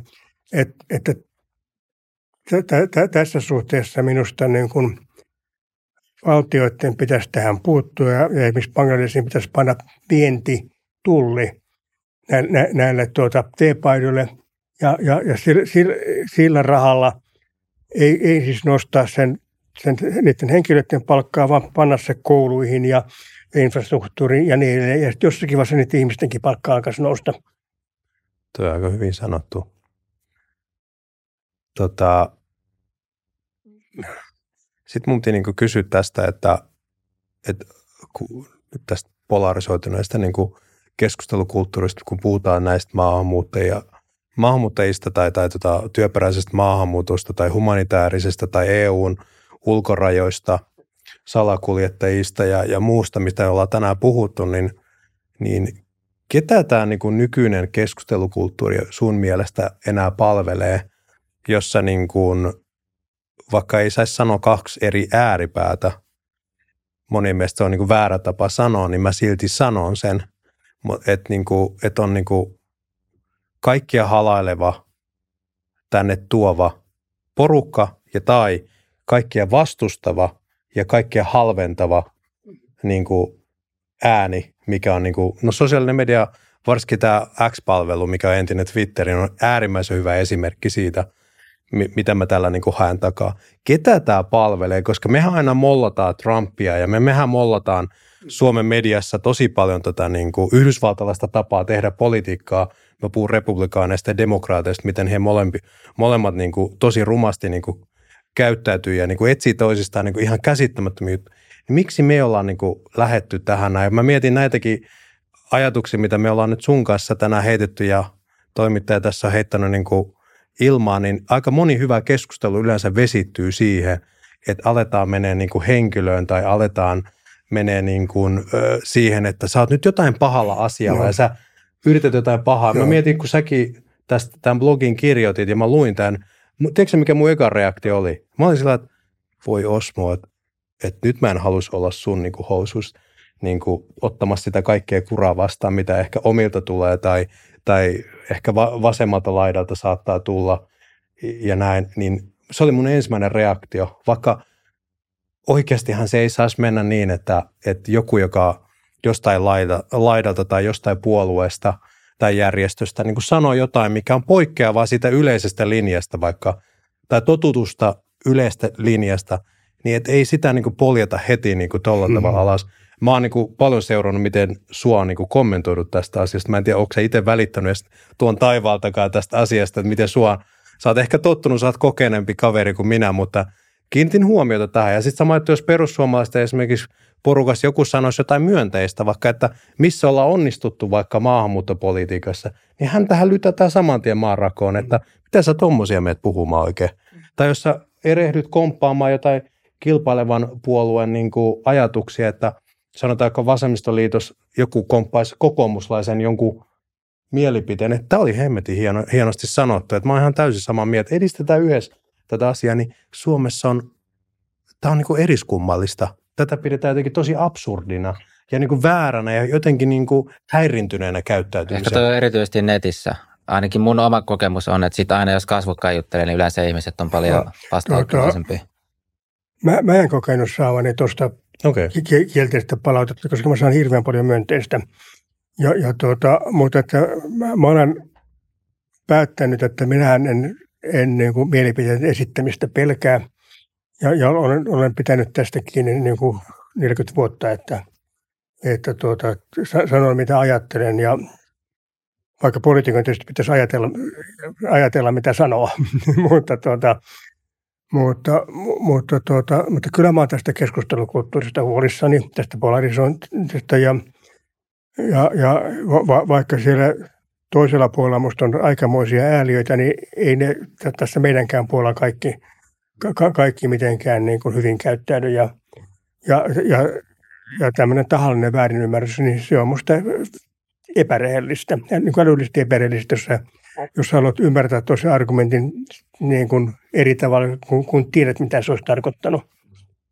Voitaisiin vikaksi vielä tässä puhua yhdestä aiheesta, mistä ei ole vielä puhuttu liittyen tähän, eli nämä tämmöiset lieveilmiöt, esimerkiksi turvallisuuteen liittyvät, mitä sitten on maahanmuuton yhteydessä myös tulee.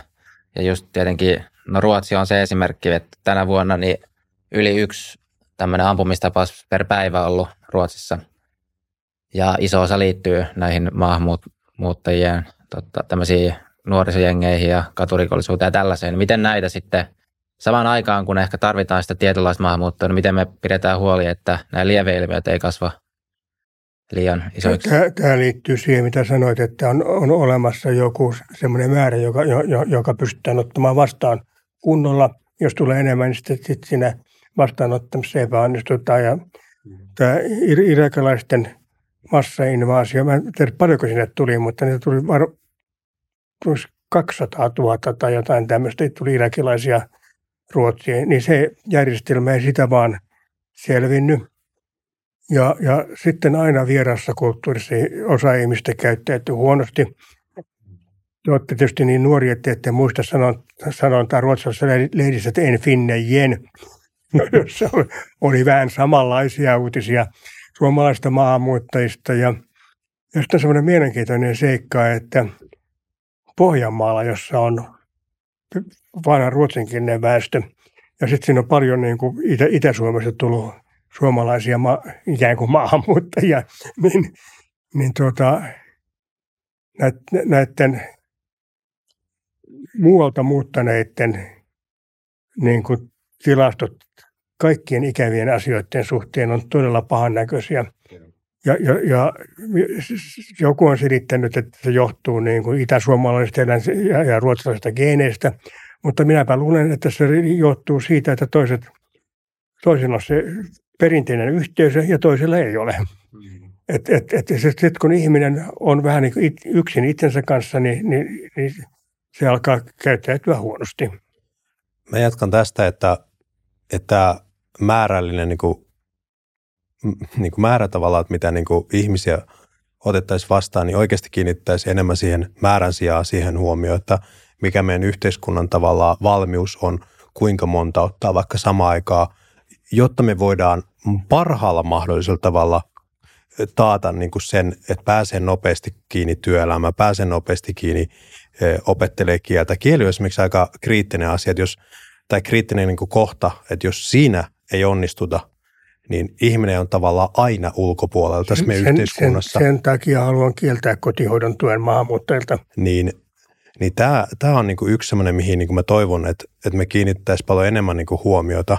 Ja sitten toinen asia, jos tarkastellaan ihmisoikeuksien näkökulmasta, meidän länsimaalaisten niin kuin arvojen näkökulmasta, missä on demokratia, vapaus, se, että ihmisarvo on jakamaton ja näin, niin ei saa olettaa, että kaikki tänne muualta tulleet allekirjoittaa tätä.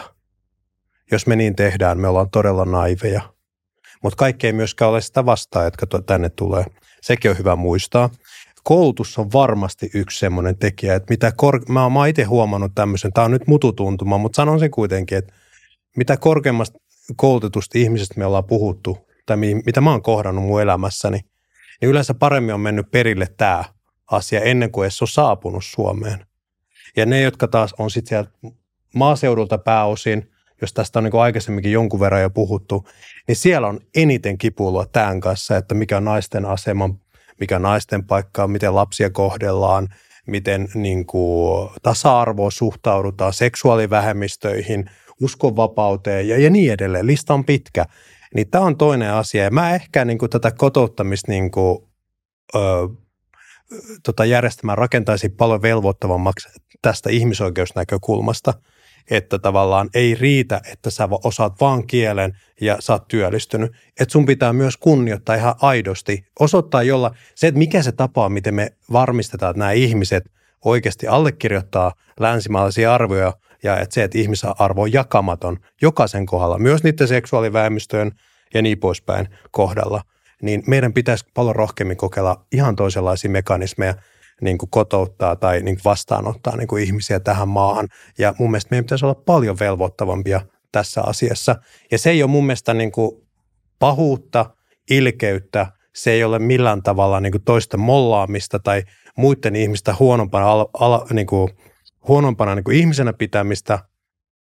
Mutta kyllä meidän täytyy todeta myös, että jokainen kulttuuri maailmalla, mitä on, kaikki eivät suhtaudu ihan täysin samalla tavalla – ihmisoikeuksiin. Ja sekin on myös absoluuttinen fakta.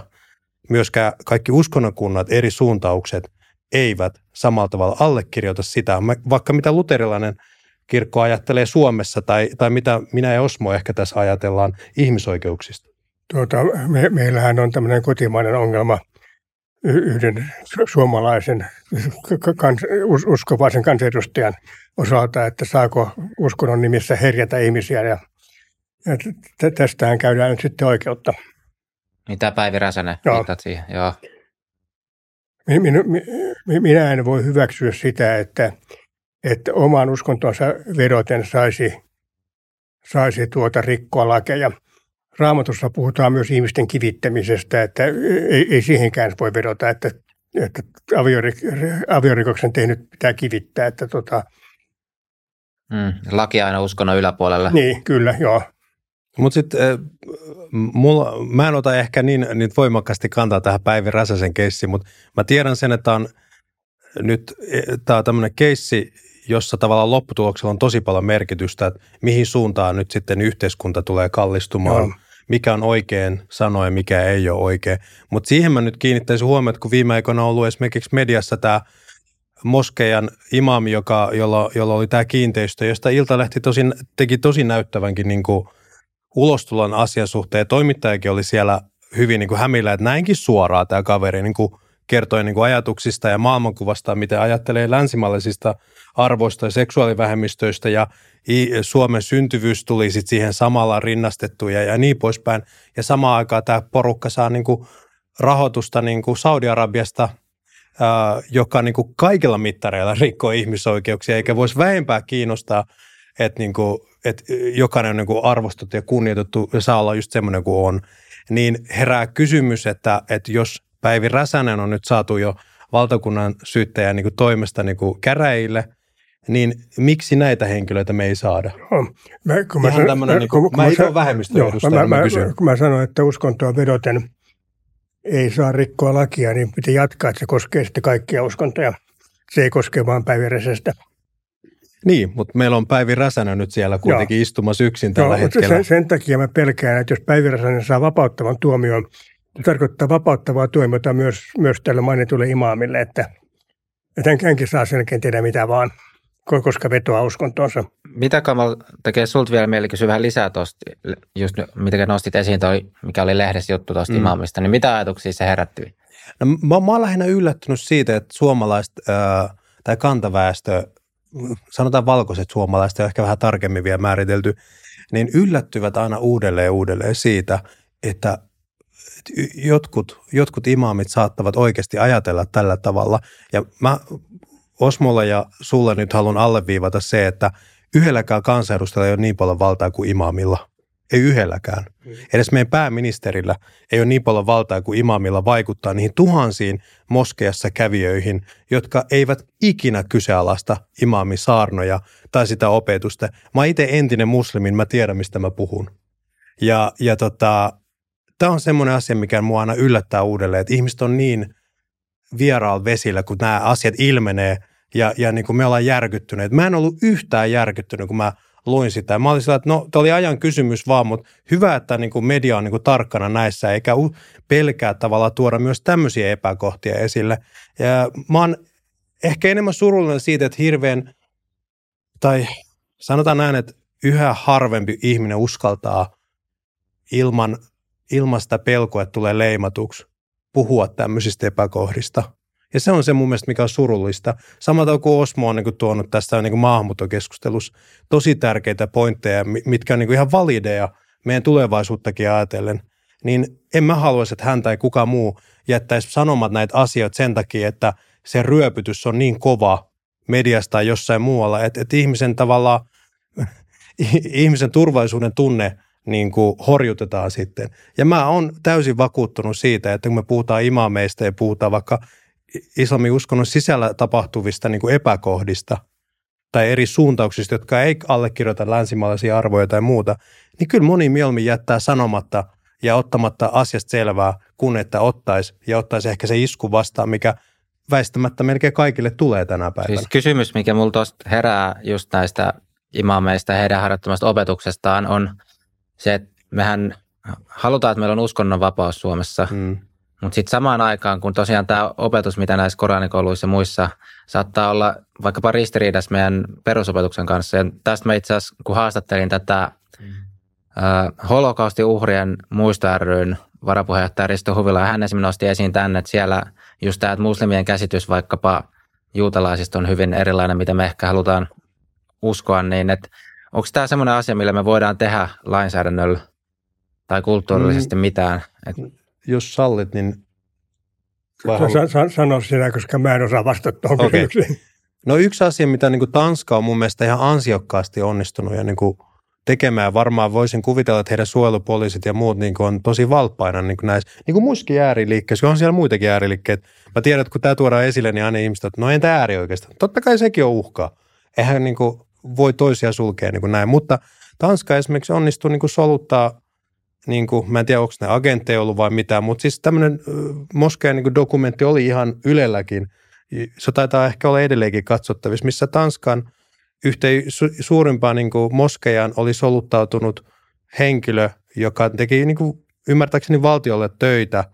Ja, ja niin kuin pointti oli se, että otetaan selvää, että onko siellä oikeasti tällaisia niin kuin segregaation niin kuin, harjoittajia ja, ja niin kuin länsimaalaisia arvoja, lainsäädäntöjä, sen maan lakeja – polkevia niin kuin, har, niin kuin, tämmöistä niin kuin, harjoittamista ja, ja opettamista niin kuin niille kuulijoille, niin sitten se paljastuikin, että, että se on kaikkea muuta, mitä nämä imaamit vaikka niin kuin on median edessä, kun kamerat lähtee päälle ja nauhoittaa, niin mitä ne siellä sanoo ja mitä sitten ää, pinnalla oikeasti tapahtuu. Niin mä oon sitä mieltä, että Suomella on paljon tekemistä ja parannettavaa tässä myös. Suojelupoliisille vaan terveisiä, että että mä en tiedä, mitä, mitä projekteja tietenkään heillä on menossa niin kuin tämän asian suhteen. Halun tietenkin luottaa siihen, että näitä, näitä imameja ja näitä moskejoita samalla kuin muitakin ääriliikkeitä, tai no ei kaikki moskeet ja imamit ole tietenkään ääriliikkeihin kytköksissä olevia, mutta siellä löytyy valitettava usein, valitettava monia, jolla on suoria kytköksiä, vaikka esimerkiksi Isiksen kaltaisia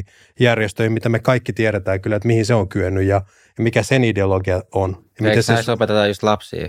Kyllä, Koska, kyllä. Niin. Kyllä, kyllä. Ja, niin. Tähän muuten liittyy se, se mielenkiintoinen seikka, että nämä tänne tulevat pakolaiset, niin ne ei kotimaassa ole kovinkaan uskonnollisia, mutta, mutta täällä ne sitten yhtäkkiä liittyy. Ja, ja näin tapahtuu suomalaiset, kun ne muuttaa eläkeläisiksi Espanjan aurinkorannikolla, niin, niin, niin sinne tulee heti su- suomalainen kirkko ja ne on erittäin paljon sen kirkon kanssa. Tuota, ihmistä tulee ulkomailla paljon uskonnollisempia kuin omassa maassa. Hmm. Sitten sit mä niinku ehkä sen näkökulman, kun mä itse pakolaisena tavallaan tullut alun perin tänne Suomeen, niin oma sukuni ja mä tiedän, että monen muunkin perhe on lähtenyt sitä vainoa nimenomaan niin kuin pakoon, joka on tämmöisen poliittisen islamin tavallaan suuntauksien niin kuin, äh, aiheuttamaa sortoa, niin kun mä kuulin, luin tämän imamin niin jutun, mikä nyt Iltalehdessä esimerkiksi oli, niin mun eka ajatus ja tunne oikeastaan, mikä tuli, oli se, että, että, että voi itse, että eikö me nyt tätä nimenomaan menty pakoon? Eikö mun suku tätä nimenomaan mennyt pakoon, että miksi Suomessa tämmöisillä, tämmöisillä ihmisillä tai tämmöisillä ideologioilla, tämmöisillä toimijoilla, jotka polkee oikeasti ihmisoikeuksia eikä välitä näistä meidän ihmisoikeuksista todellisuudessa, miksi nämä saa toimia Suomessa? Se oli mun eka semmoinen surullinen niin olo, että tätähän me lähdettiin pakoon. Miksi meidän pitää nyt täällä vielä uudelleen kohdata tätä samaa, samaa niin kuin sortoa ja muuten. Tämä oli niin kuin se, ja mä niin kuin ajattelen ex-muslimena niin kuin vähemmistöön kuuluvana niin kuin kiintiöpakolaisena, että tämä on semmoinen asia, että mä toivon, että muutkin on äänessä kuin ne vähemmistöön kuuluvat ihmiset. Mä en enää niin kuin allekirjoita ja pidä sitä kivana lähestymistapana, että, että sanotaan, että, että muutoksen pitää lähteä yhteisön sisältä. Aina kun puhutaan näistä vähemmistöön, sisä, vähemmistöyhteisöjen sisällä olevista epäkohdista, se tuntuu tosi kohtuuttomalta. Ihan sama kuin mä sanoisin vaikka, että – että, että seksuaalivähemmistöjen oikeuksia edistää edistäkööt vaan ne, jotka kuuluu seksuaalivähemmistöön, että meidän muiden ei tarvitsisi, että se muutoksen pitää lähteä sieltä. Ei hyvänä aikaisenta, eihän näin voi sanoa, tämä on täysin absurdia. Että me, meidän pitää olla toistamme liittolaisia, kun me puhutaan ihmisoikeuksista. Ja mun mielestä niin kuin vähemmistöjen niin kuin kohdalla, kun puhutaan vaikka afganitaustaisista tai irakilaistaustaisista tai mistä muualta, jossa on todettavissa ää, tämmöisiä epäkohtia, me saadaan lukea sitä myös lehdessä, niin ei me voida sen jälkeen sanoa, että me ei tiedetä tästä asiasta riittävästi tai että tämä ei kuulu meille. Mm. Tämän takia mä olen hirvittänyt nuorissani siitä, että mi- mi- mihin suuntaan tämä päiviräisen tuomio kääntyy. Koska jos se kääntyy siihen suuntaan, että uskonnon nimissä saa rikkoa lakia, niin, niin sitten se, sit se koskee kaikkia uskontoja. Ja olisin toivonut oikeastaan, että tämän riskin välttämisestä, että syyttäjä ei olisi nostanut syytettä, koska silloin ei olisi, tulisi päätöstä. Mm, eli nyt tuosta on aika merkittävä ennakkotapaus tulossa niin tältäkin kannalta. Kyllä, mutta mun täytyy sanoa sellainen pieni mutta, että mä en ole täysin vakuuttunut vielä siitä, että, että niin sanotusti, niin, niin sanotusti nämä valkoiset etuoikeutetut, jotka haluaa määritellä itsensä näin, mä en tykkää määritellä asioita näin ja ihmisiä, että on valkoisia etuoikeutettuja, mutta ne, jotka ajattelee niin, niin, niin kyllä mä heille myös pistän tämän pallon tässä keississä samalla, että mikä on estänyt tavallaan näitä valkoisia etuoikeutettuja tota, tuomasta näitä, näitä myös samalla näitä niin kuin, tota, imameja vaikka käräjille.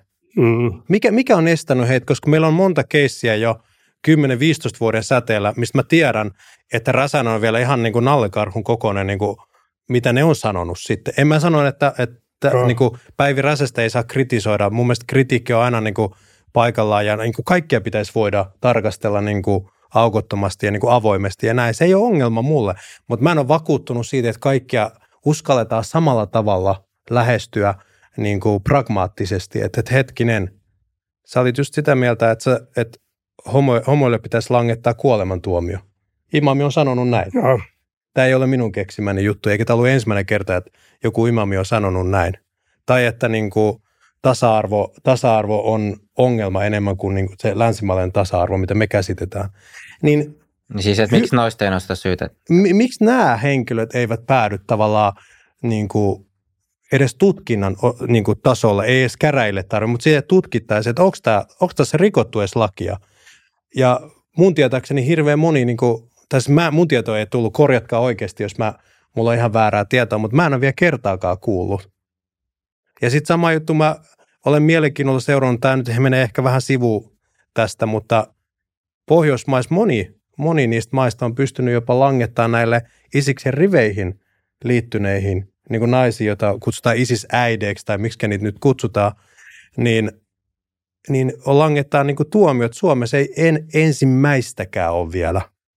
Ja mun mielestä herää vaan kysymys, niin kuin, että onko tässä vaan meidän tiedosta, että onko siitä vaan kiinni, että onko meillä tietoa vai voisiko tässä olla jotain muitakin syitä ää, niin kuin taustalla. Mun ymmärtääkseni asetelma on valitettava usein se, että vähemmistön kuuluvan pitää itse niin kuin punnertaa ja altistaa itsensä sille kaikelle ryöpytykselle ja tuoda niitä epäkohtia esille, kun että, että vähemmistöjen asioista oikeasti ja vähemmistöjen vähemmistöjen ihmisten oikeuksista, sanotaan vaikka seksuaalivähemmistö kuuluva äh, irakilainen vaikka mm. mies, niin kuka, joka on vaikka eronnut islamiuskonnosta, kuka tämmöisen ihmisen ihmisoikeuksia Suomessa oikeastaan puolustaa?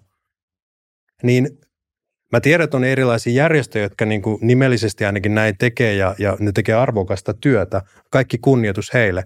Mutta me edelleenkin ollaan liian, me pelätään vieläkin vähän liian paljon sitä, että miten meit, meihin suhtaudutaan, että meneekö tämä persujen laariin, sataako tämä niin persujen laari tai äärioikeiston, syötetäänkö me heille lapaa siitä, että me tuodaan tämmöisiä epäkohtia esille. Mun kaltaiset ihmiset, jotka niin kuin tietää näistä asioista, niin ei niitä kiinnosta oikeasti se, että kenen laari nämä, niin kuin, kun näistä e-, epäkohdista puhutaan, vaikka tämä imami, mistä nyt, niin ei, ei, ei ne, jotka on niin kohteena ja ne pelkää tällaisia ihmisiä, ei niitä kiinnosta se, että kuka kerää näistä irtopisteet poliittisella kentällä. Mä tiedän, että sitä tapahtuu, että persut totta kai haluaa ottaa kantaa, kun ne tietää, että niin ne saa, ne vahvistaa sitä omaa agendaa ja sitten ne, jotka taas ei edes halua sanallakaan puuttua tähän – ottaa mitään kantaa. Niilläkin on joku oma motiivi, miksi ne on hiljaa myös. Yleensä ne löytyy äänestäjäkunnasta ne motiivit, koska se on se, mitä pelätään, että valta vähän niin kuin, ää, valta menetetään, jos me suututetaan nyt ihmisiä sille, että me otetaan näitä epämukavia niin kuin asioita esille. Siihen liittyy to, toinen syy, joka on erittäin masentava ja, ja, ja, ja pelätään islamilaista terrorismia, jos, jos puututaan näihin. Mutta tämä on aivan helvetin vaarallinen argumentti, koska silloin, silloin on joutunut itse häkkiin. Kyllä. Kyllä, eli pelolle on annettu valtaa toisin mm. sanoen. Ja mehän ei, voida, mehän ei voida neuvotella terroristien kanssa siitä, että miten me aletaan muokkaa omaa käytöstä Joo. tai mistä me pu- saadaan puhua, miten me saadaan elää, miten pukeutua ja miten niin kuin kaikki, oikeastaan kaikki meidän elämän niin kuin osa-alueet, jos me perustetaan se pelolle – niin emme kahden pitkälle pötkitä tässä asiassa ja ajan mittaan se kääntyy meitä itseään vaan vastaan. Samalla kun puhuttiin aikaisemmin sunkaan nyt tässä siitä, että Turkille annetaan rahaa, niin mehän ollaan tavallaan Joo. itsemme sidottu kiristykseen jo valmiiksi, Joo. koska ollaan suostuttu antaa rahaa. Eli me ollaan neuvoteltu. Vähän niin kuin tässäkin asiassa, niin tuossa on toi, toi aikaisempi näkökulma, missä tämä sama tavalla skenaario toteutuu. Eli me altistetaan itsemme kiristykselle. Jep, olisiko siinä hyvä loppupuheenvuoro? Musta tuntuu, että mä sanon tässä kohtaa kiitos Kamala. Kiitos. Ja kiitos, kiitos Osmo. Ja tuota, tätä nyt oli mielenkiintoista tutustua suhun.